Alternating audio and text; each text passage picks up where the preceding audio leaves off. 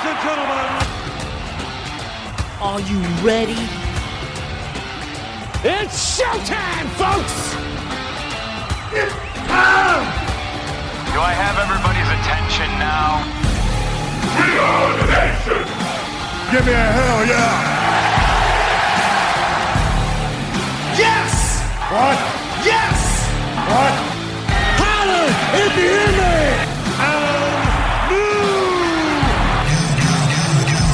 Embrace the vision. We want the smoke! Everybody's got a price! With the benefit of those with flash photography. With a tear in my eye! The cream of the crop! But for life, Hey yo! You just made the list! I am the man.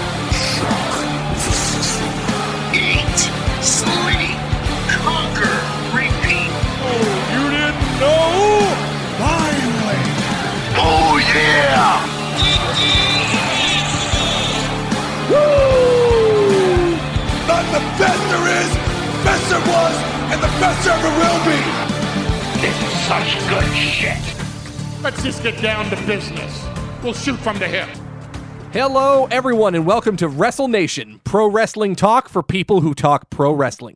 This is the official podcast of Nation Extreme Wrestling, talking about all the happenings in the newest pro wrestling organization in the Pacific Northwest, as well as breaking down the world of WWE, NXT, AEW, and more.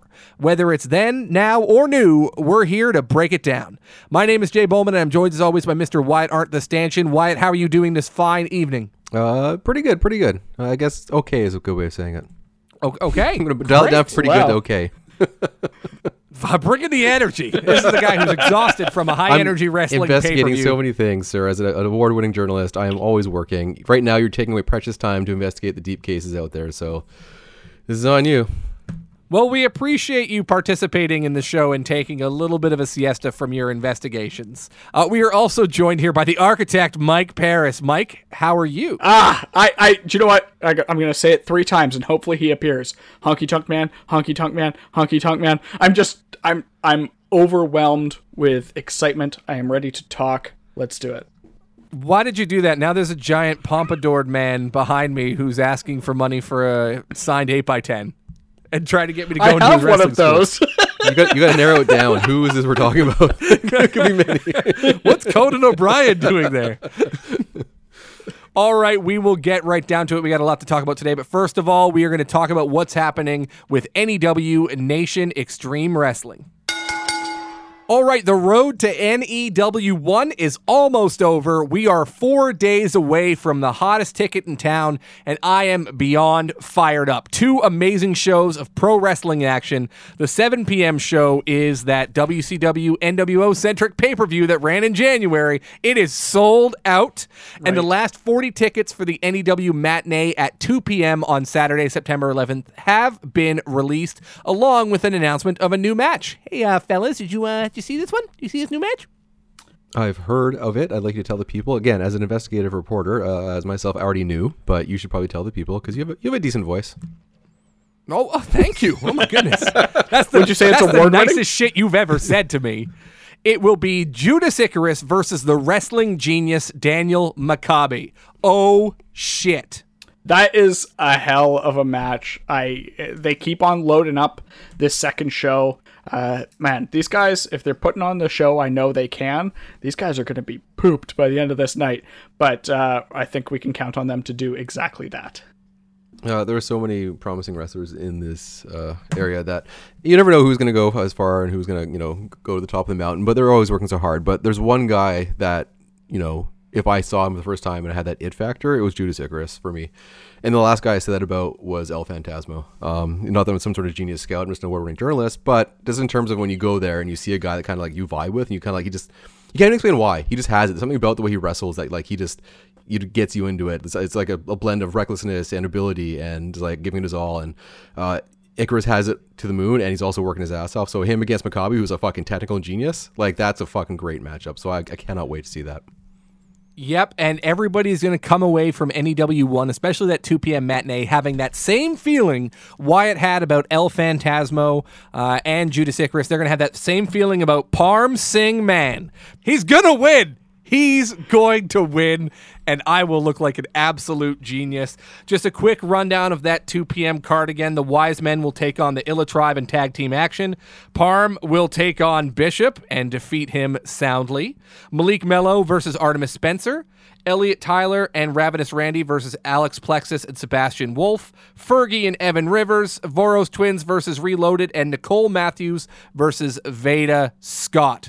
Man, that's going to be a fantastic show. Yeah, again, looking forward to it and seeing everyone get back in the ring and see who's, you know, ready to go. And it's kind of, you know, we'll talk about CM Punk in a bit, but just seeing guys who've been off for a while and seeing like how ring ready they are. And I know they've all been training really hard, but just to see everyone kind of get in there. And I'm sure it's going to be a lot of fun, even just for the fans to be there and to watch everyone, you know, get their action on in the ring. I honestly, I, we say it every week. We're very excited, but it's true. I'm, I'm super excited to see what happens and, and to walk away that night discussing what was the match of the night, who was the worker of the night, who surprised you the most. And, everyone could have their own version of like the guy they think has it or the girl they think has it. So if anyone goes to the show and they think someone else is going to be the person that has it, you know, talk to us, tell us. We want to hear that stuff. This is like a lot of fun, and yeah, I cannot wait to to see both shows.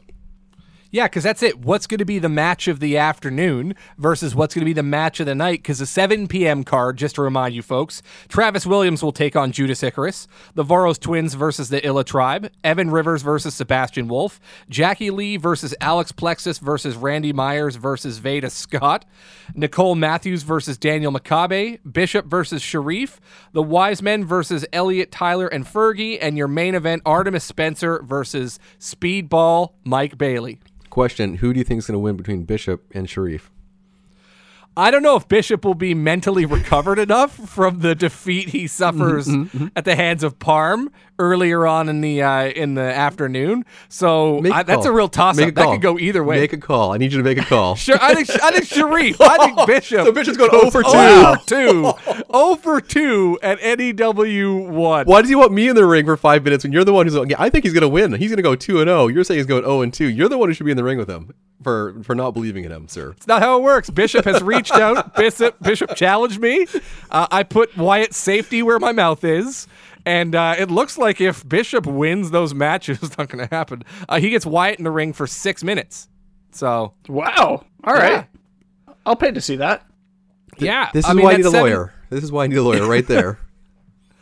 That 7 p.m. card, like I said, it is sold out. It is going to be absolutely electric there. Uh, Rob Fay is out here giving away tickets on Twitter. He did a uh, Twitter ticket giveaway earlier on today. Uh, make sure to follow at NEW Wrestling Inc. and at NEW Wrestle Pod. You never know. Maybe we'll give out some tickets one of these days. Yeah, who knows? Yeah.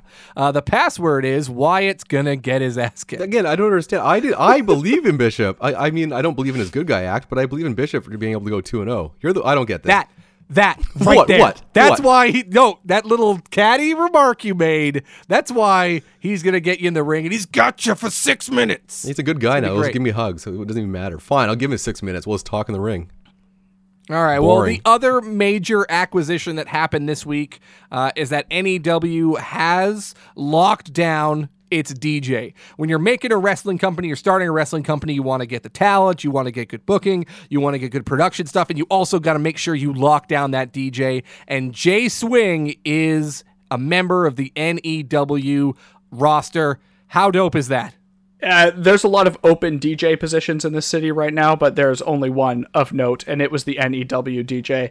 And uh, we all know J Swing can get a party started and keep it going. Uh, he keeps this party going every every week as our Sure does. producer, so Sure we know he can get things done. And also because announcing just one new signing, that's not really what happens in the world of professional wrestling anymore. It has also been announced that joining Jay Swing in the DJ booth will be his long standing tag team partner, DJ Flipout. What an amazing one two punch those guys are going to make on September 11th at NEW1. It's going to be unreal.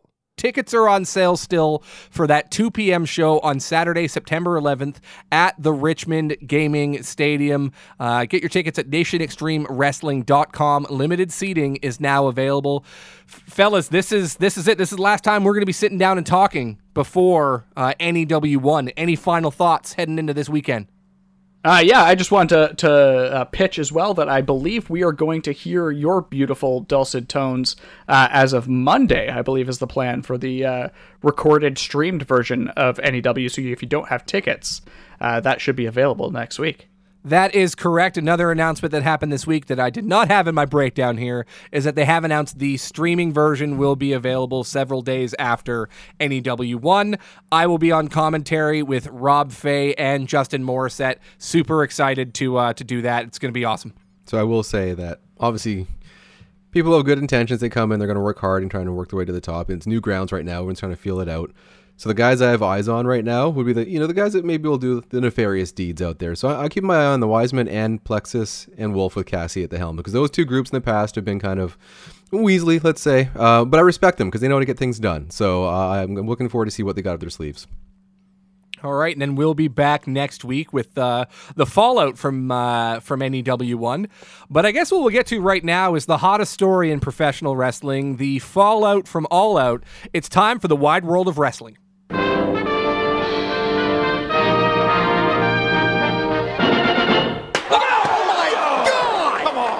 All right, so we are a few days removed from AEW's All Out pay per view. Somebody asked me after the show, they're like, oh, yeah, I saw it blowing up social media. Was the show any good? How was it? And my response seismic. It was a massive show from top to bottom. Debuts, returns, excellent wrestling. Honestly, like this was probably one of the best wrestling pay per views that have happened in the last decade and maybe ever it, within recent memory, this is absolutely the best wrestling pay per view uh, I- have seen in a very long time. And I I was texting with you last night about it, Bowman, and it you felt a seismic shift. This feels momentous. This feels like a night to remember uh, for a lot of reasons, and a night to go down in the wrestling books of history um, because I think this is a night in which we see AEW make the big swing for the fences that might shift things fully in their direction. It, yeah. When was the last time wrestling felt this relevant? It, has been a long time. Uh, not often you guys been talking about it. What was one of the big, biggest things you heard people saying is, I think I might tune into this pay per view. I might buy this for the first time in a long time. I saw a lot of comments of people like, I'm going to tune in for the first time in a long time to like a big event which is why I couldn't love it more when they chose to uh, you know unveil all the names they did in the show because they they yeah they swung for the fences and what better way to to grab that mainstream audience? Because it's true a lot of AW a lot of wrestling fans love it but getting the mainstream is a different beast which is why you see in the old days Vince getting the big star acts of like the actors and stuff. You try and grab that mainstream audience uh, and again, remember when Attitude Era was here? It was all like when wrestling was quote unquote cool. Like it hit the mainstream where you know, people were crotch chopping their teachers in grade seven. It was like everyone knew about it, right? Like if, if you missed wrestling, like yeah, suck it, wait. but if you missed it, you felt a bit left out. And this is the first kind of way it feels like it's going towards that. And this is the first time, like, if Vince says to anyone, "I'm not worried about AEW," then he's a fucking liar. Because if you're looking at that show and not worried, then I then you're insane because they brought it and they nailed it. And AEW now with like the names they've got there and the momentum they've got, like it's hard to imagine. A couple years ago, we were like, you know, is, this a flash in the pan? Is this the guy with the money who's going to try it and it's not going to work? Is like we've seen these, like, another impact? Like, they good effort, but they don't have the the dreams and the money and the vision to get it done. But holy hell, man, they knocked it out of the park. And again, I feel weird being like AEW is the best all the time, but they are doing so incredibly well because that wrestling show from top to bottom was put together well and was just fantastic to watch. I loved it and you mentioned it. It's it's cool, right? It's it, it's it's hip. And they've had people cross over and people make the jump. Obviously, Jericho was a big one because he was the first kind of domino with that. But they've had, you know, Miro show up and, you know, the late Brodie Lee. And, uh, you know, you have the Malakai Black one, which was a surprise because they messed up with his contract and didn't know when his no compete was up. Uh, but, you know, they've had people come and cross over and jump over, but none to this level. Um, and I think this goes back to CM Punk on the 20th of August, where everybody was kind of hearing that buzz and tuning in to see on Rampage oh, what's this all about? And that segment with CM Punk was so monumental and so excellent. And they've been able to continue that over several weeks of dynamites and rampages and keep people's interest high that they, I'm sure, got a lot of eyeballs on that pay per view. And I can't imagine anybody not watching that show and being entertained by what they see. That's the thing. Like again, you, you, you almost universal praise for that show and what they did, and the fact that I don't. Well, again, we'll dive into the actual aspects of the show later, but that's the the writing of the show was brilliant. The fact, and when I'm watching it, and you can't help yourself for like book shows when you watch it. Like, oh, they should do this, they should do that, should do that. Like they did a lot of what I was thinking. Not that I'm a genius, but like the things we talked about from A to B to C, and it works, right? So it, it was fun to see, and just having the fact that like even the end reveal where you're like, oh, oh, that could work, and they did it. Like I fucking like it's it's it's almost like you know when you do fantasy booking, it actually all came true. You're like, wait, what? Hold on, why is this actually happening? Because we've been for years trained from WWE to not like that doesn't know how it works. That's how we do it, pal. But here, it's like all the things that kind of made sense actually happened, and it was just a lot of fun. The crowd reaction, you talk about it, man. Like we, we we've seen it with the sports, with the hockey, with the fans missing. The the fan element's huge. WWE crowds, Bowman, you took me to SmackDown once. Uh, it was a great present. I loved it. But the crowd was not that into it. Because you don't get that reaction out of you. It's so like sanitized and it's not like you're almost like you're being taught to like write with your your wrong hand. Like it's like this is what wrestling should be, but WWE tells you that's what it is. You're kind of like you just can't go with it. It's not organic. But AW, it's organic as fuck. And like we talk about all the time. Sorry to grab the mic, but I'm working journalist. That's what I want. But we go all the time about how like.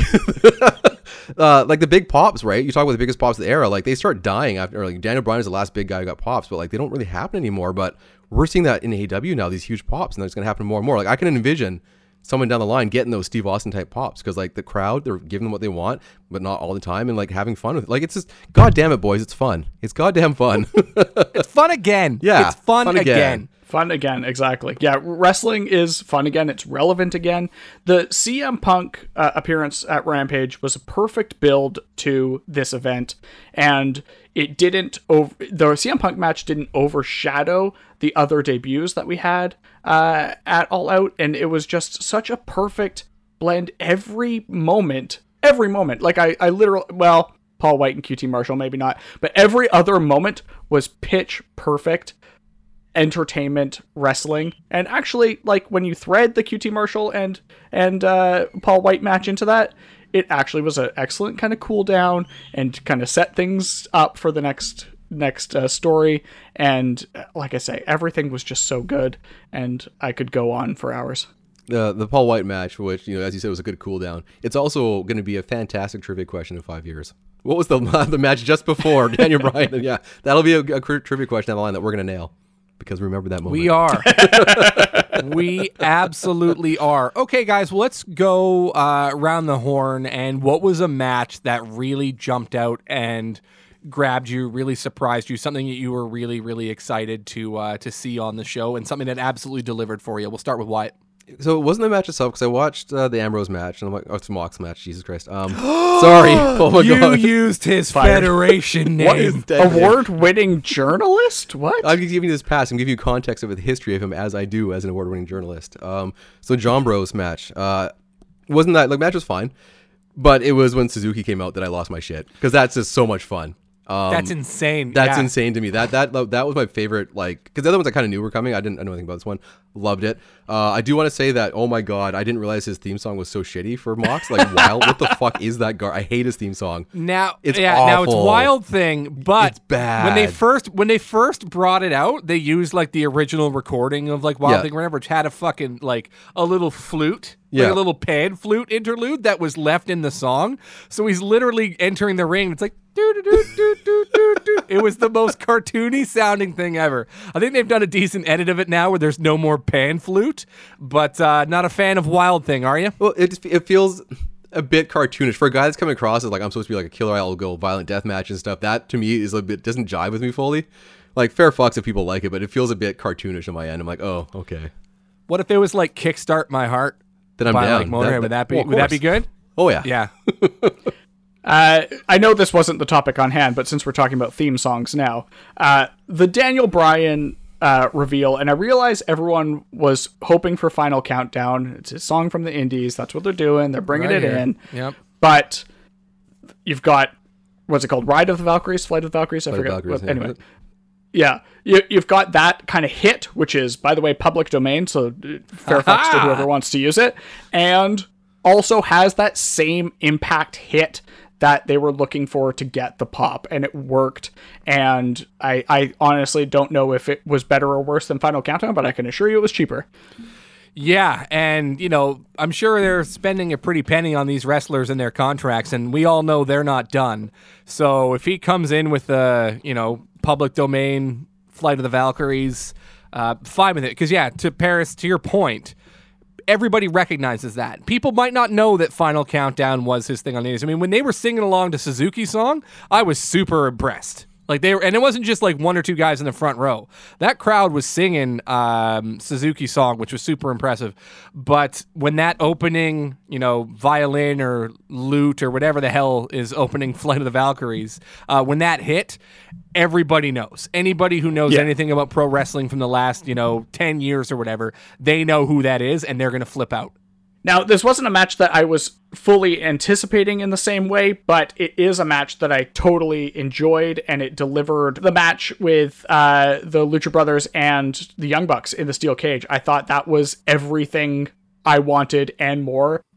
I am definitely inclined to agree. I'm not going to say that match because, you know, you've used it now. So that match is now off the book. So, Wyatt, if you were going to say that match, No. uh, Paris has reached out. He's stolen that match. I was, here's the thing about this uh, my girlfriend hates pro wrestling. Really, really doesn't like it. Uh, today I was with her and I was excitedly telling her about everything that happened, even though I know she doesn't care. Talking about the debuts and stuff, it got just shy of me pulling out my phone and showing her videos, which she would have eye rolled her way through. But uh, I did tell her about, oh, and then there was this great tag match where one man had a special shoe with thumbtacks on it and he kicked another man in the face a bunch of times. And she's like, ugh. And I'm like, no, no, it was cool. It was really, really cool. Uh, why? What's your big standout match from All Out? Um, I do want to weigh in on that match. That match for me is like just a, t- a touch below five stars. Just in the stacks of like the entire show, it was something for everyone. And I'm not saying it was a bad match, but there was a bit of element of some of their spots were a bit contrived, and just a bit. Where I was like, oh, like it took me out of it just a little bit, and that's you know a bit pedantic of me. But that was a little part where I was like, okay, the ending was awesome. They built up well. The crowd reaction was amazing. I love the fact that Lucha went over. Uh, a lot of fun. Obviously, a spike shoe. I can't hate that. But in terms of like that being a classic, it was just a bit. There was a few spots I'm like, okay, no, that's a little much for my taste. Um, overall, what was the opening of the show again? What was the opening match? Opening match was uh, Miro and Eddie Kingston for the TNT title. Yeah. Okay. Um. Again, like the, this show, this, that's the beauty of this show for me is that not one match was like blew me away in the terms of like that was my favorite. By all, all it was more about the moments of this entire pay per view for me. So like there was a lot of big moments. So even if I didn't particularly think this match was five stars or whatever, like it still had good moments. And a good case in point again, like the Ambrose match was like nothing great. And Jesus Christ, Moxley, Who? Mox, Mox. You get three of these. I'm sorry, I got one more. So again, Ambrose will appear behind me and like attack me, his old version. Um, like even that match, I was like, okay, this is whatever. And then you know it ends like that. Even like the, the finale, which is like Omega versus Christian Cage, wasn't that you know insane of a match at all? It was very, it was telling a story though, and I understood what they were Yeah. doing. I don't need Christian Cage to be hanging with Omega, so I was fine with what they were doing. And but then the ending all comes together, and like I could go.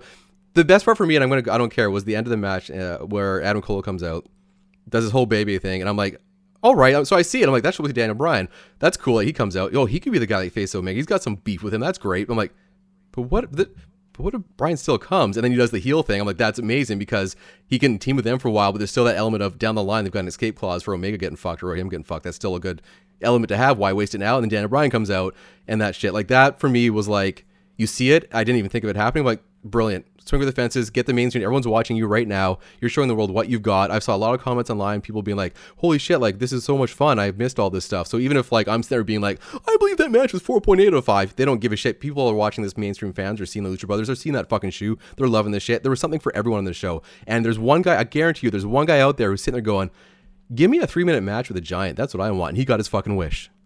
Yeah. Thank you. I just think everything everything was everything layered into storytelling. It was just so pitch perfect storytelling for every uh for every member of the audience.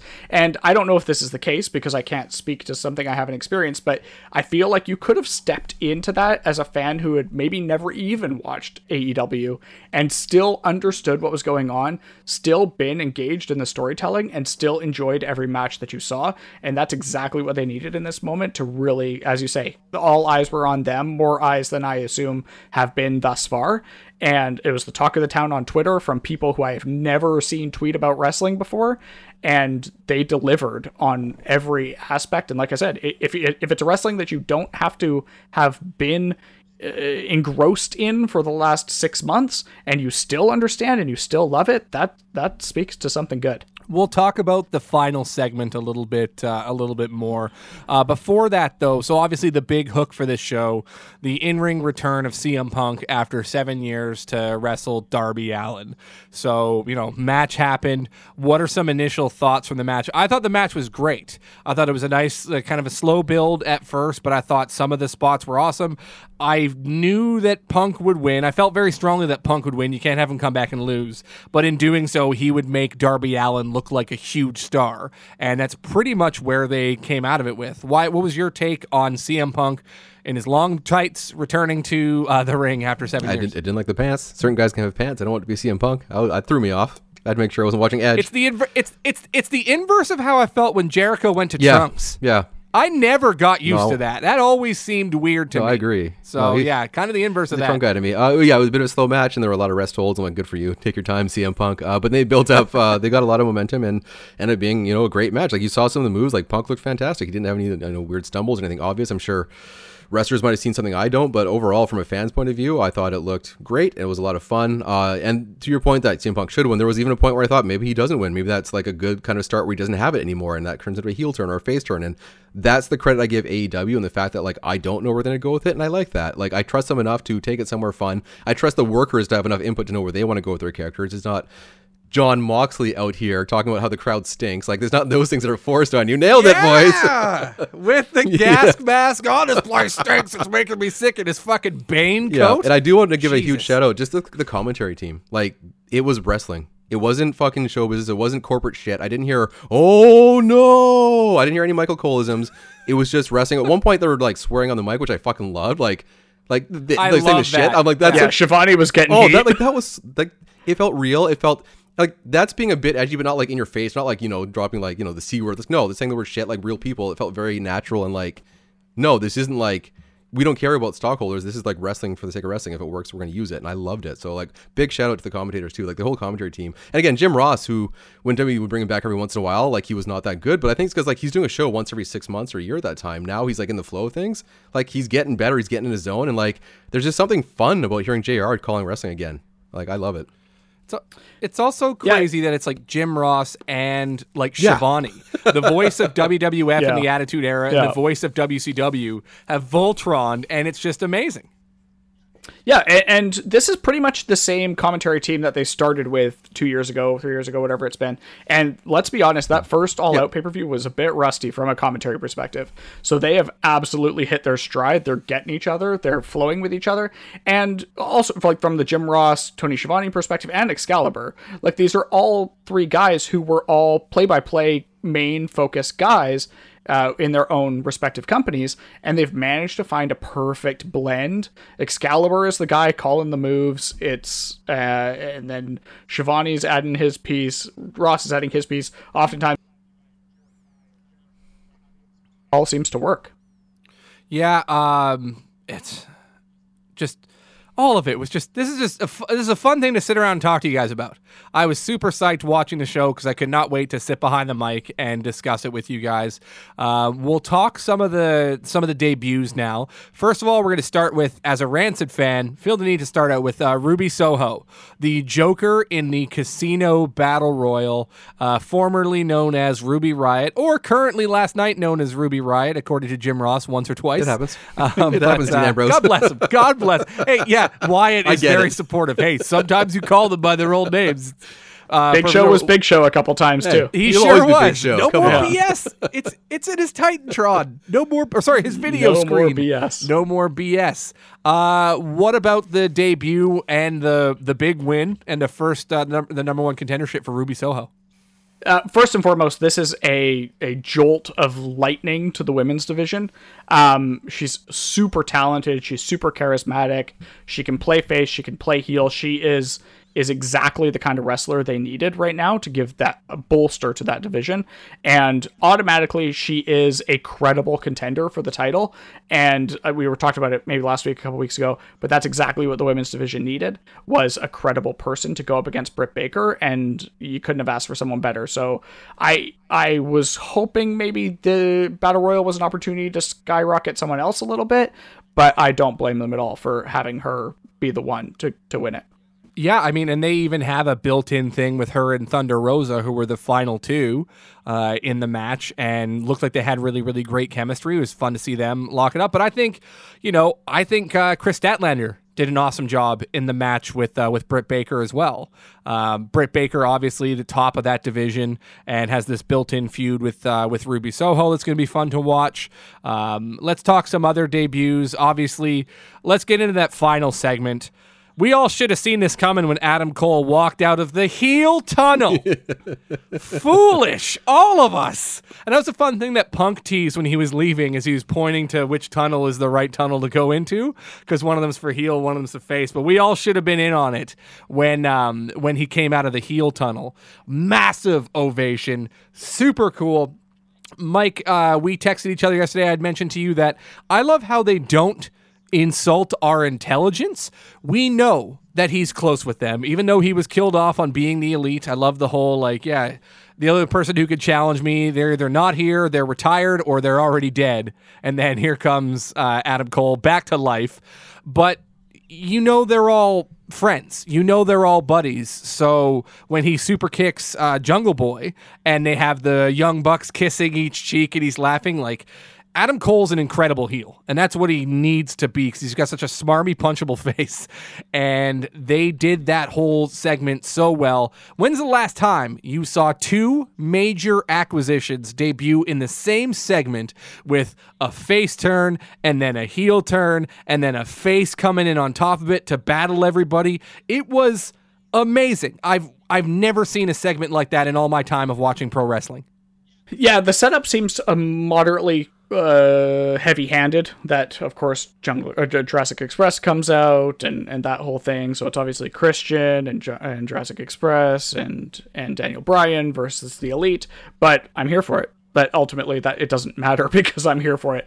And uh, it, like you said, that Adam Cole as part of the elite thing, it only made sense. He's done his best work in the last five years, maybe even longer than that. Yeah, much longer than that as part of a stable, as a major part of a stable. And maybe he not be the head of this one, but he is going to be a major fixture, and it just fits. And why?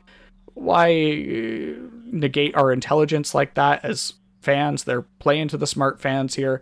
They know that we know what's going on.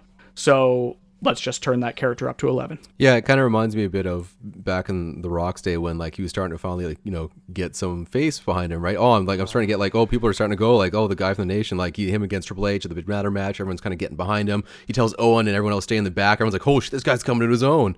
People are starting to love him. Like we finally get to love Rocky you know And then boom, the mankind fucking like clocks him. It was Rock who's part of the corporation. Corporate Rock comes for like the fucking one of the best runs of my favorite run of the Rock of all time. Uh, same thing kind of Adam Cole. He doesn't need to be a top face now at all. So he comes in, he can be the heel. It gives him the time to maybe kick out Omega down the line. Maybe he, he gets momentum and becomes a face and gets more momentum. Like it just it gives him so many more moves right now, and it plays into the smart fans like you said. So when I first saw it, I'm like, yeah, this will be a lot of fun. He can face Omega. Be like, then you see that happen. Like makes sense. I love it. Like you just you got on board with it. Yeah. And that's the thing. When it makes sense, we're willing to accept a lot of shit you know what? I can see it. That makes you accept so much more stuff that happens, right? So that's all I ask. And also, what I love so much about it is that was something that was obviously set up by Kenny Omega, like in character. Was like, I'm Yeah. gonna say this Yep. shit, and then, oh no, here comes a new girl, and then he just takes the piss out of it, and it's all a big turn, and aha, you idiots, you fell for it. Yeah, this big guy, he's actually with us now. The elite can't be topped, and then obviously, ah, Bryan Danielson. Nice to say that name again. Uh, not Daniel Bryan. Brian Danielson comes out, and uh, he got a little R-rated after the Mm-hmm. uh, the camera stopped rolling. Uh, Paris, did you did you see what? Uh, I, I am not familiar. No. Dude, find it. It's great. He was like, "Oh, so they're here. I know there's some people here who call themselves elite. I'm here to find out if they actually are. So AEW, let's fucking go!" And then the crowd just went bananas, crazy, rabid. It was, oh, it was awesome. And there's one thing that I really, really love about what AEW does as well, and that is we'll talk about it a little bit later. Uh, their post-event press conferences and media availability. It's unreal. Yeah, I think one of my favorite things about these three guys, I'll include Punk in this, uh, and their debuts, is they seem genuinely excited to be here. Like, genuinely. Punk, after his match, seemed like just so just thrilled to get back in the ring, thrilled to get back in action. And then you've got Daniel Bryan dropping F bombs. Like, th- they all just seem like they are in the right place. And I think we feel that they feel that way. And let's not forget about uh, Moxley as well, who basically gets to run through a bunch of Japanese hard men, and he's living his best life. You know, that's it's got to be amazing for him too. No scripted promos. He can go out, say whatever he wants, just have violent matches and stuff. Uh, the real Snowden at J.E. Snowden on Twitter uh, posted something earlier that I thought was interesting. Based on my understanding, AEW isn't attracting talent by offering more money than WWE. That's very different than WCW back in the day, which outspent Vince. They are winning free agent battles because a lot of wrestlers place value on personal happiness and job satisfaction. Yeah, that's not surprising. We were debating where Adam Cole would go for weeks, and I was hardcore on the side that he would join AEW just from the fact of the friends, the creativity. And now we look at it, it's almost like, of course, he chose AEW, but there's always that kind of pull of WWE, and I think that's showing that that's going further and further away. And whether it's Jon Moxley talking on the podcast about how his time there, or CM Punk back in the day talking about how his time there, and I think CM Punk in those scrums you mentioned talked about Daniel Bryan loved his time there, but a lot of people just like when they were there, like we, we see it. People will get there and they'll be given like a bad uh, booking role and they'll do it and they just kind of like say, "Oh, it was fine. I still made money." But like, yeah, maybe some people get in wrestling to make money, but like if you're in the long term, it's because you love it. And so you can't tell me to my face that part of you, even though you got to the top of the mountain, if you're stuck in that bottom roll with no chance of getting higher, like that doesn't hurt you inside. That doesn't make you sad. That you can't even have. You even if you're on the lower end of the card and you're still valuable, that you can't even contribute to your character or make things make sense. You're just told to go out there and do some shit because Vince finds it funny. Like that, it seems to be getting worse and worse and more to the corporate side. So now it's like, yeah, there's this place that goes, hey guys, come on down you know, have some fun. And I think it was Ruby Soho who said that like she went to the locker room and was welcomed by everyone. It was such a nice feeling. Everyone was talking, everyone was excited, and that kind of comes with that whole idea of like make your employees happy and your court and your company will succeed. The same thing. They're all happy. They're you're telling me they're gonna bust their ass for your company now because they've they've been given some responsibility. Hey, invest in your character. Tell us what you want. Sink or swim now. Like it's now it's it's not just us who take the loss. It's you. You're part of this. You know, it's it's just yeah. I think that's a, a very easy selling point for AW now it's that love for wrestling and that passion for wrestling that got them through the indies and stuff all those years ago which has now been reinvigorated by you know some of those wrestlers who basically you know had it quote unquote stamped out at times by WWE Yeah, I was just trying to find the tweet. I forget who it was, but one of their wrestlers uh, tweeted something to the extent of people were asking who was going to win the game, and now this isn't even a game anymore. There is no game. I, f- I forget what the exact wording was, but it, it it was perfectly surmised how I'm feeling about it because somebody said it's not about the game nor how you play How it you play it's it. not about control nor if you can take it sounds so Uh, yeah, it was the it was the English guy that uh, what's his uh, that Cody's been fighting lately. I forget what his name is, but he was the one who tweeted it. Anyway, um, and yeah, th- like that's how I feel as a fan, and I think that's how the wrestlers feel as well. I, I'm I, honestly, I don't. I was always a WWE truther, so to speak. I was the, one defending them, saying that this is going to be okay. This is just a rocky point in time, and that AEW isn't going to supplant them in any serious way. And honestly, as of last night, I could give two shits what WWE is doing right now. Like legitimately, I don't I have no interest in their product right now. And with the NXT rebranding as one of the only things that I maybe gave two shits about in in WWE, uh, now I feel like I give like even negative shits. I could not give less shits. You're I couldn't take a shit. into you. I could give a shit. but yeah, like I can't like I don't know what this NXT rebranding is going to look like, but it's certainly not anything that's going to get me back into the product. I at least I don't think so. Well, this is a great way to transition into our WWE talk. uh, no, fuck it. No, we're not. Um, what do you think is the best way to build on this? So they have these guys. There's the rumor now that uh, Windham Rotunda, Bray Wyatt, whatever, his non compete is up in November, just before Full Gear, which is their next pay per view. Guys, how great is that, too? Yeah, September 5th pay per view. Next one, not till November. Not three weeks from now. I'm sure they'll have a special dynamite here or there, but no, you got to wait for those big events. They're going to feel special. It's almost like the WWE non-compete clause thing is backfiring on them because it's giving us this countdown clock to the next guy. It like actually builds hype for AEW. It's like, oh well, his non-compete's done there, his non-compete's done there. I wonder if he's going to show up. He might show up. Well, he can't show up until the next one. It's actually like they've designed it to protect their business and have them not compete for the competitor. But it, honestly, it's just building hype. Oh, it's again everything right now feels so fun. Even going back to again those those pressers at the end of the the shows, Bryan Danielson was saying how like oh you know CM Punk he's here to help the kids, but you know fuck that I want to kick their heads in. Like we're seeing the American Dragon Bryan Danielson, which I love. Uh, he's obviously a face now, but like the fact that like we've seen what he can do in WWE, and he did some of the best content while under the heavy hand of WWE.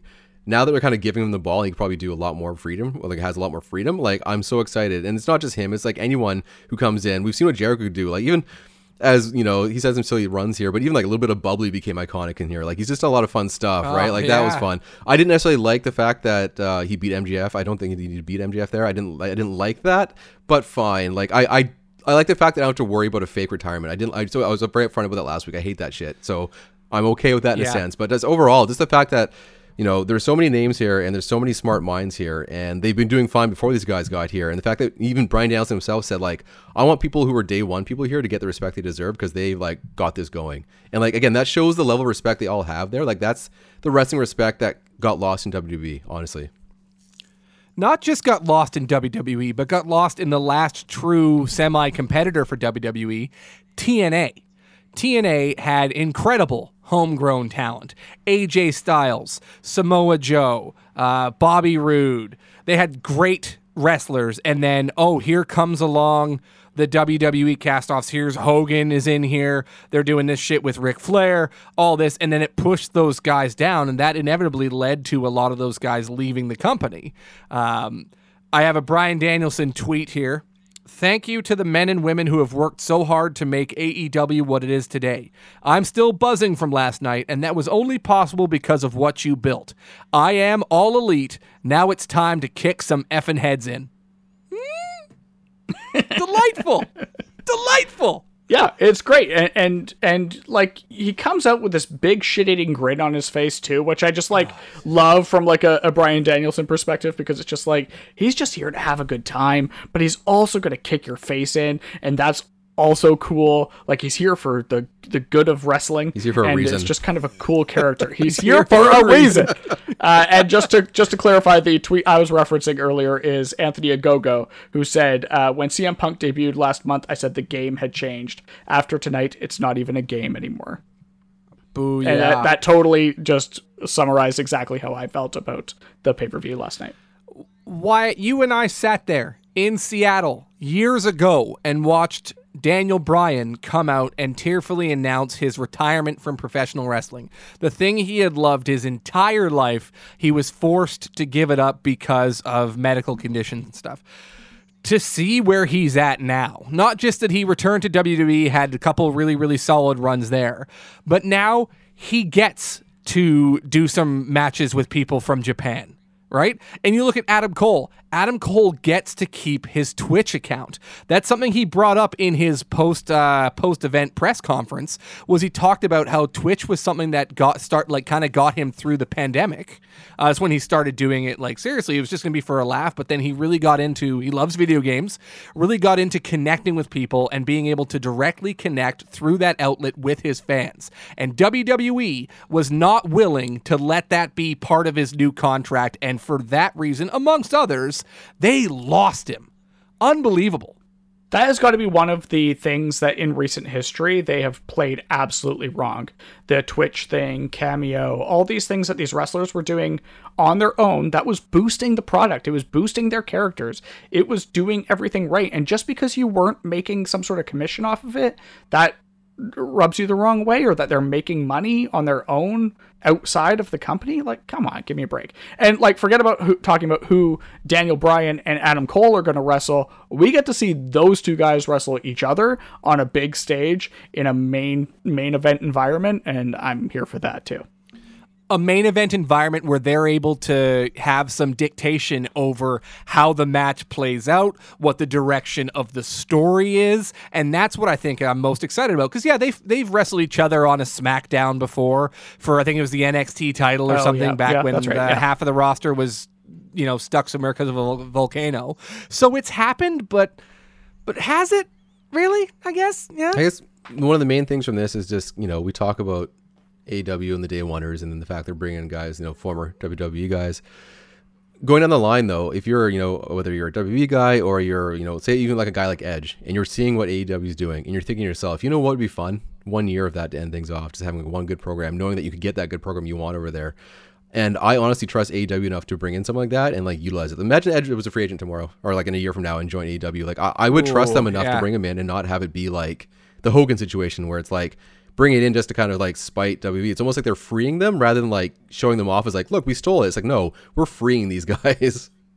what about brock mean- lesnar what if he comes Look, that's the dream. I didn't want to say it. I don't want to jinx it, but that'll happen one day. and they t- there's a lot of chatter right now with some of that, like some of the anti AEW folks or whatever the pro WWE people saying, well, that roster's too bloated, right? How are you going to book all these guys? Yeah, sure, you got them. What are you going to do now? You could put that roster in a blender, and I'm interested in pretty much all of those matches. Oh, Christian versus Malakai Black? Sure, yeah, I'm into that. Uh, Andrade versus Adam Cole? Yeah, I'm into that too. Uh, let's get Scorpio Sky and Bryan Danielson mixing it up. Fuck yeah, I'm into that. Like Jungle Boy versus CM Punk at some point's gonna happen. That's great shit. I'm not even mentioning Kenny Omega. You know, oh, What Man. what if that blender though got, got you Christian versus Big Show? okay, I am fully prepared and willing to accept that at some point we'll get Punk Jericho or Jericho Big Show or basically Paul White in any sort of circulation of anything. Okay? I'll take a chance of that. I'll make a smoothie with like one shitty olive in there. I'm not going to taste it, I'm sure. do, do you want to see uh, big show versus dean ambrose there uh, you know mr award-winning journalist Oh, that would be delightful. Those two go far back together. Uh, you know, it'd be great. I think one of my favorite tweets I saw yesterday from uh, from somebody on Twitter was just three words: "Do Cesaro next." yeah. Oh, Can you imagine? You know, what'd be funny. Okay, look, here's the thing. Let's go back to Lesnar, where we always need to go with it. I've been thinking about it ever Of course, since you mentioned yeah. his name. The I've Les- been thinking about it. Now, honky tonk man what, what does Lesnar love more than anything? Money. So let's just say Yeah. there's a one-off where they just get just for th- that will be the one spite one I would accept. We're like, you know, we're bringing Brock for one show out of spite. Here's like a billion dollars for one show, and they give him to Moxley, so Moxley gets to beat the fuck out of him. You gotta take the L though. oh yeah. Comeuppance for that fucking match where like Lesnar didn't give a shit. he'd be better off being Garbage signed to the jaguars So, what do you think the best way for AEW is to build on all this hype, all this buzz right now? Like, we're almost done with the show tonight, and I might mention two or three words about WWE, but where do you see them going from here? What is the best way to build on what they've just done? honestly, just steady Eddie, stick to what you're doing. I, I don't think we need to establish this. There's always going to be a big moment stuff. Let's not establish this as any sort of M. Night Shyamalan kind of gimmick that there's always going to be a twist at the end. Let's It's dangerous. yeah, it's it's a it's a dangerous thing to get into. So just work with what you got, get some good storytelling going, keep on going with the talent that you have that absolutely makes sense. Even if you want to, you know, put CM Punk away for a little bit and have him come back later, like these are all things that I'm okay with. Like just build programs, build good storytelling, and let's not try and pull too many gimmicks. Yeah, it's not just a wrestling thing when you have momentum that you can kind of forget what brought you to the dance. So it's not just purely wrestling thing to do that. But I think it was CM Punk who had like a really interesting quote of like, this night being bigger than when the outsiders showed up. And he's like, you know, not to Yeah. anyone, but like, I think this is bigger. And I thought initially, I'm like, fuck you. Outsiders are better. Fuck off. But they have the potential for this to be bigger if they take it and they don't go crazy and they keep building and they become the first company to topple WWE. That will be a bigger night because the outsiders became NWO, became my favorite faction, was amazing, but they really ended up fucking that company over. They made it way too big. They kept Yep. going way too far with it. Yep. They grew so much that it, it's it's the joke that w, like Vince said. I'm gonna bring an NWO to poison it, like they did end up poisoning it. Lethal dose of poison. and ended up poisoning it because like everyone, all of a sudden everyone's NWO and it became terrible. So I like the idea. They just focused on what they did. They just nailed the home run. You know, don't keep swinging for dingers. Just now go steady, steady, steady. Get in base Yeah. and keep hitting those. Yeah. out. That's the best doubles approach. get yeah hit hit doubles Yep. get in scoring position i mean heck we got coming up on dynamite this week we got a one-on-one match with malakai black versus dustin rhodes i'm super excited for that match That's the Well, thing. and the Andrade PAC match got pushed to, to Dynamite too, right? So that's right There's or i think that got i think that got pushed to rampage Oh, okay, Rampage. yeah, Chavo but there's, canceled that there's flight. again, Chavo, get, yeah. he canceled that flight. We know he canceled it. you know he did you know I didn't even know they were on. American I Airlines. loved it. I I was quite disappointed because I was looking forward to seeing those guys uh, match up, and that would have been a really good showcase for both of them. Because you know, well, here's PAC, another guy, fucking Adrian Neville slash Neville, main roster. We talked last week about main roster failures in NXT. There's a guy right there. So Andrade, there's another one. Uh, can I tell a quick uh, PAC story ab- about uh, my lovely partner Ainsley? Uh, so I, I was casually watching uh, Dynamite, and she was in the room, and they started announcing him uh, as the Bastard PAC, and Ainsley's like, "Who's the Bastard PAC?" And I was like, "Oh, him, Neville," and she's like, "It's only one guy. It's not much of a pack." Point. That's his thing. He's a one man wolf pack. Yeah, one man bastard pack. Uh, yeah, and then over in uh, WWE, we got Randy Orton versus Bobby Lashley at Hell Extreme yeah. Rules. Hey. Fuck. Okay, let's let's talk about this, guys. This is the build. This is everything I've ever wanted in wrestling. Um, yeah, no. And now I just look at WWE and I'm like, I want you over there. Kevin Owens. I've been a massive Kevin Steen, Kevin Owens fan for a long time. I want I want you over there doing doing the fun stuff. Cesaro, I want I want you over there too. Uh, did you see Kofi Kingston and uh, Xavier Woods rocking uh, NWO like Outsiders themed gear? Oh, I did not. Oh my god. Look at that. Kevin Nash tweeted at Kofi Kingston tonight. He's like, hey, man, thanks for the love. I always wanted to see what that gear actually looked like in action. So, yeah, because, uh, yeah, because, well, um, at I think SummerSlam, Xavier Woods came out doing a Scott Hall impression with the Yes, spit curl that, yeah. and the toothpick, and he was wearing like Scott Hall Wolfpack blood drip type stuff. And then Kofi Kingston's been on the shelf, and yeah, Kingston's now returned, and he's wearing the Nash uh, singlet and stuff. I just I love those boys so much. I love them. Go come over here and do the fun stuff. Come, Well, I just want WB. I want them to like just respond properly, man. Build up your own company. Do things. Change. Change your fucking game a bit, man. Like that's what I'm hoping. Because again, if everyone jumps over it, like I do want competition uh, uh, to keep going. Well, Vince is losing his marbles apparently because rumors came out or reports came out from last week's Raw that he was ripping up scripts and yelling and screaming and was a lot more agitated than people had Get seen Lesnar him back in here. a long time, right? And then tonight, uh, as we're recording on Monday during like he ain't even there. Pritchard, Bruce Pritchard's running the show, so Vince isn't even there. So you know, is Vince McMahon on the ropes a little bit? Is he is he reeling? What's going on there?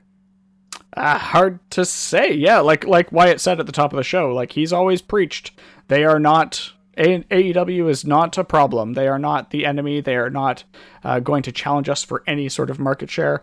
And maybe he's feeling the heat a little bit. I don't know. Maybe the maybe the stockholders or the the chair people or what have you are pressuring him, saying all we're hearing about is AEW. All we're hearing about is you losing talent.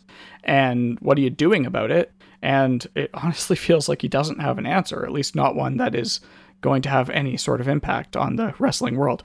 More Lesnar. The answer right, is more uh, Lesnar. Just give Lesnar More all Lesnar the titles. always the- NXT always the the Lesnar show. More winking dolls. Uh, Paris, you up for a little quick round of Pusher Barry? Oh yeah, uh, we'll make it we'll make it very quick because we've already gone long here today, but happy to. All right. Uh, so um, yeah, let's uh, pick a few of these here. Hmm. Hmm. How about uh, Bowman? You seem to be a guy who does this. How about reading internet news rumors about wrestling? I okay. I am going to. I've always pushed that, just because a lot of it has been me not having a lot of time to keep up with all of wrestling, and I want to see what the cool stuff could possibly be, and then focus on watching that. However, this is now where I'm at with this. I don't want to read shit. I I want to watch Dynamite. If if Dynamite was taped tonight. I don't I don't want to see spoilers or anything. I want to sit there and watch it on Wednesday live and experience it for the first uh, for the first time. So I'm gonna go with right now with everything happening. I'm burying reading all the news and all the all the ska. Yeah, I'm going to bury it for Wyatt, are you a dirt sheet guy? No, I'm going to bury it for for AEW. I'm uh, kind of a mirror Bowman's thing where I would just check in to see if I needed to watch for Lesnar. I'm like, oh, what's W? Nope, okay, I'm good. And uh, I'm not even joking. Like I just didn't really care about the product. I barely watched it. I'm like, okay, who's coming back? Oh, it's always the same thing, anyways. Oh, oh, the McMahon's came out, said he's going to change, and oh, here comes Randy Orton. Okay, great. Um, so it wasn't that exciting. There's no point. So now with AEW though, like I again, I actually sat and watched the entire show which I haven't done in a long time, and I'm looking forward to more shows. Right, like I want, I, I will not miss uh, Jon Ambrose Moxley taking on Suzuki in any way, shape, or form.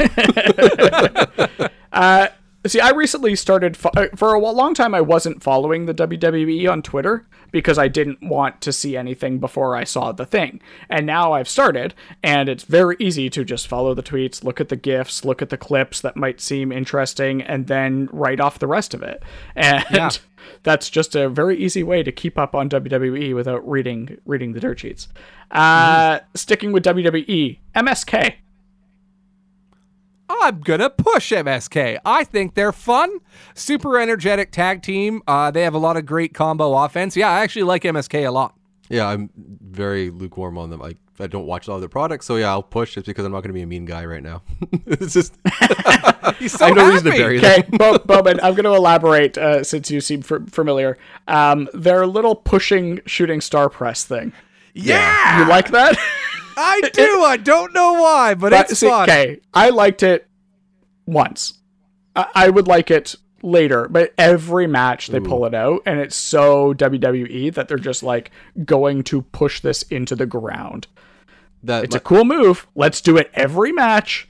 That's what the people want to see, and it's gonna start sucking real quick. we got to call that when that's happening. The diminishing returns. Can we call that the Ambrose rebounding clothesline? Because the first time I saw that, I've always- oh, no, I fucking yeah. loved it. Then he used it I every fucking thing. match, and I hate it now. Yeah.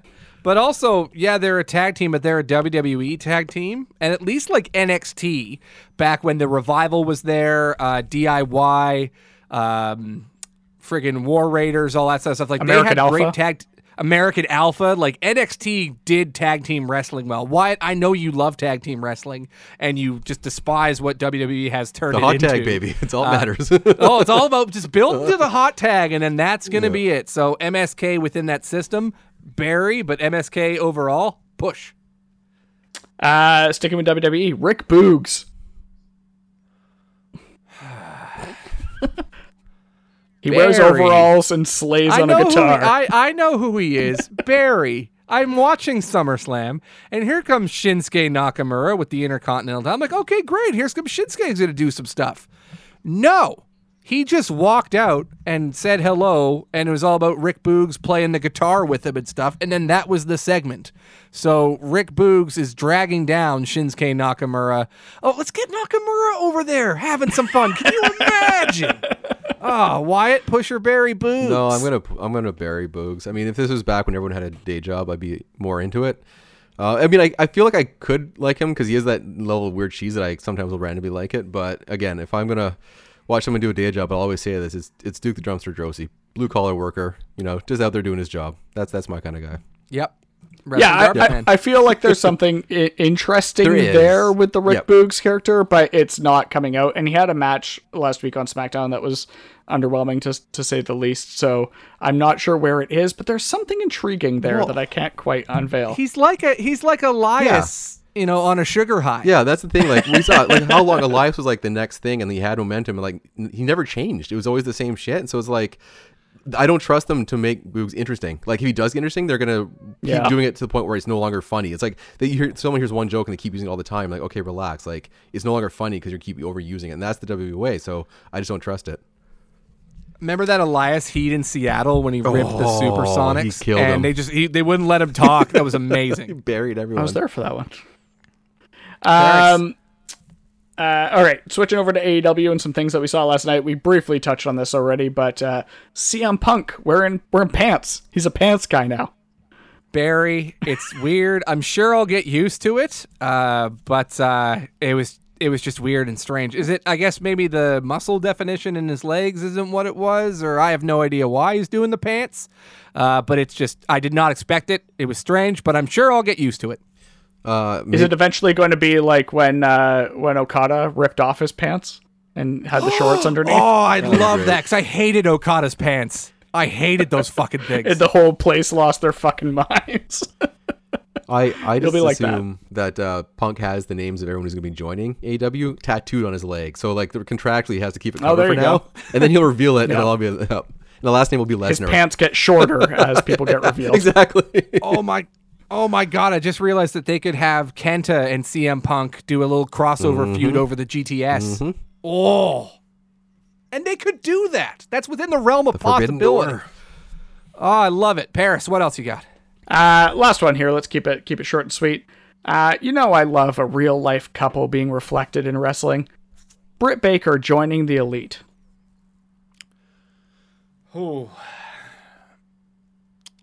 push they would be so obnoxious together like we're talking what everybody wanted Triple H and Stephanie McMahon to be in the McMahon Helmsley regime before it was just absolutely shoved down our throats.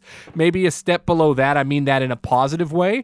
But yeah, those two gorgeous humans would just be insufferable on camera in the best way possible. Push.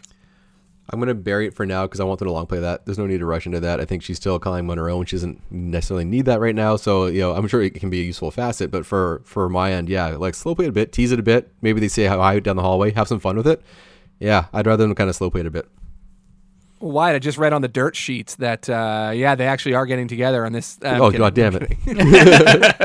to, to Bowman's earlier point though about uh, them not uh, underestimating our intelligence, is it worthwhile to keep them so separate?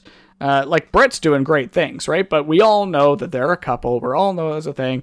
He used her move at the last NXT show. She used his move uh, last night. So, um, you know, it, it just seems to make sense. But at the same time, the elite's getting a bit big for the bridges. But on the other end, it might be cool to have a, a woman in the elite. Uh, you know, the Dark Order has Anna Jay, and you know, there's there's the characters throughout. Uh, although Anna Jay is dating Jack Perry, so maybe she'll end up with Jurassic Express. Anyway, I'm going too far. I'm in my head now. But uh, anyway, like I said, just is it worthwhile to keep playing like they're not a couple No, when can- everyone knows that they are? They can be a couple for sure, but like they can even be like, oh, you know, couples that work together break up together. They can acknowledge it. I'm sure they would be smart enough to acknowledge it, but they don't necessarily have to have her join Yeah. the elite. Just have her be like, hey, do your thing, I'll do mine. Yeah. dope, cool. Yeah. That's enough for me to be like, yeah, awesome. Like we're all aware. Right. They all come out of the same tunnel, so I'm sure they're mixing it up back there. At They're, some they're gonna point, so- party together. We get it. All right. Uh, last thing we'll do really quick is this week in wrestling history.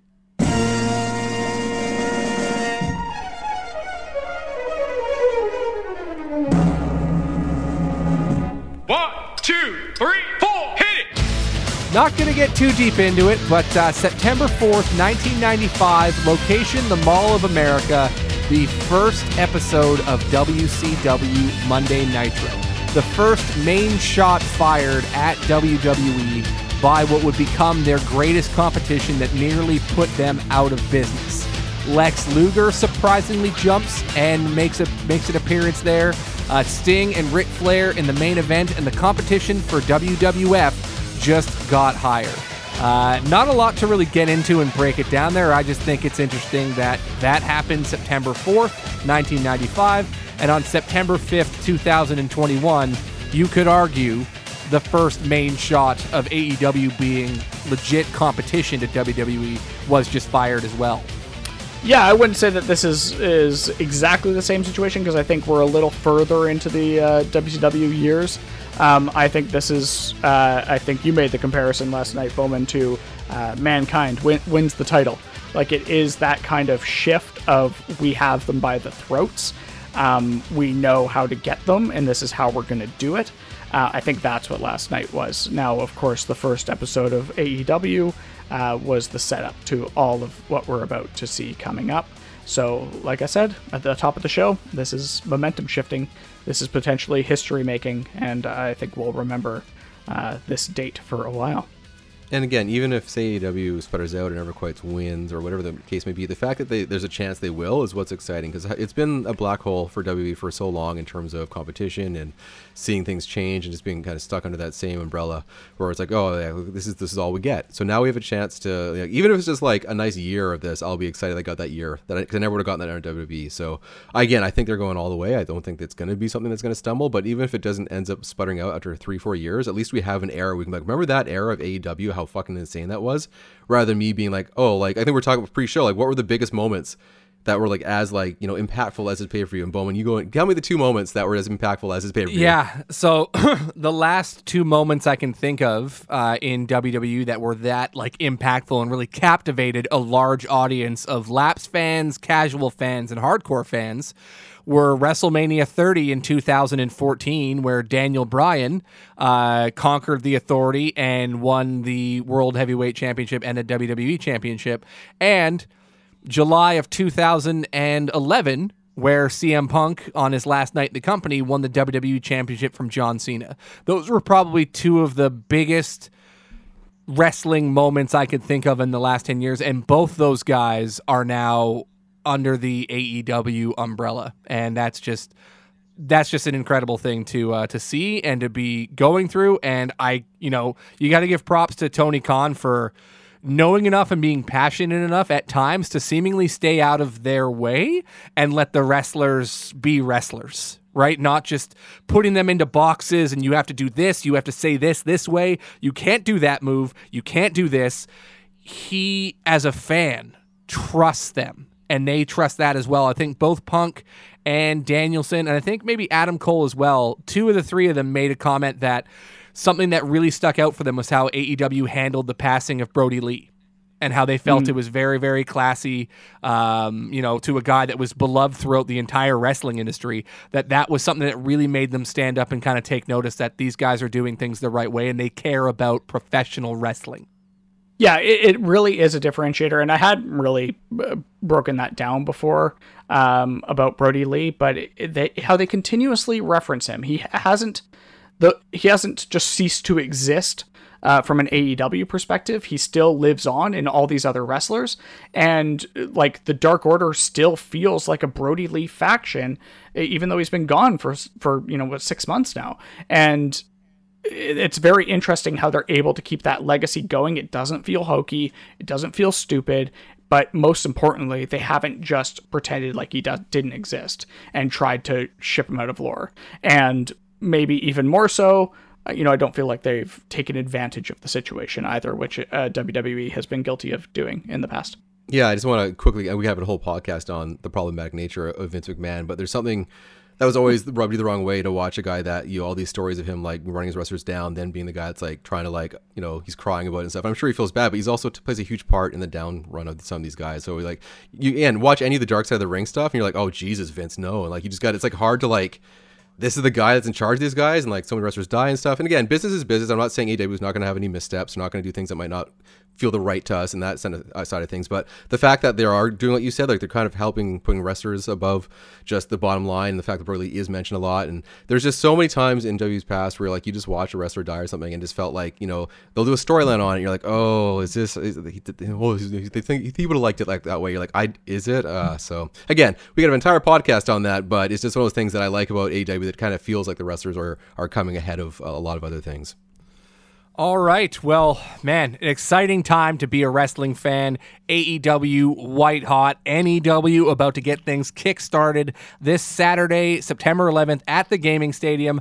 That closes the book on another episode of NEW Wrestle Nation. You can follow us on Twitter at NEW WrestlePod and be sure to follow the Nation Extreme Wrestling account at NEW Wrestling Inc. Be sure to subscribe to Wrestle Nation on iTunes and Spotify. If you're on iTunes, leave a rating, leave a review. That's all for this week. For the stanchion Wyatt Arndt, the architect Mike Paris, I'm Jay Bowman, and we'll see you all next week on the other side of NEW1.